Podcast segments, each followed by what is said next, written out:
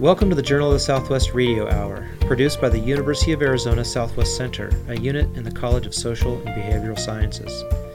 For over 30 years, the Center, with its flagship publication, Journal of the Southwest, has been the premier organization for scholarly research, publication, and education on the region.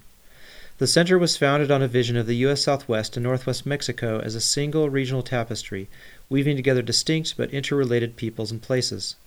It is our mission to define and illuminate the character of this tapestry. The JSW Radio Hour now amplifies this mission, reaching beyond the medium of print to bring in the voices of researchers, educators, activists, and community members working to better understand the region's past and envision possible new futures.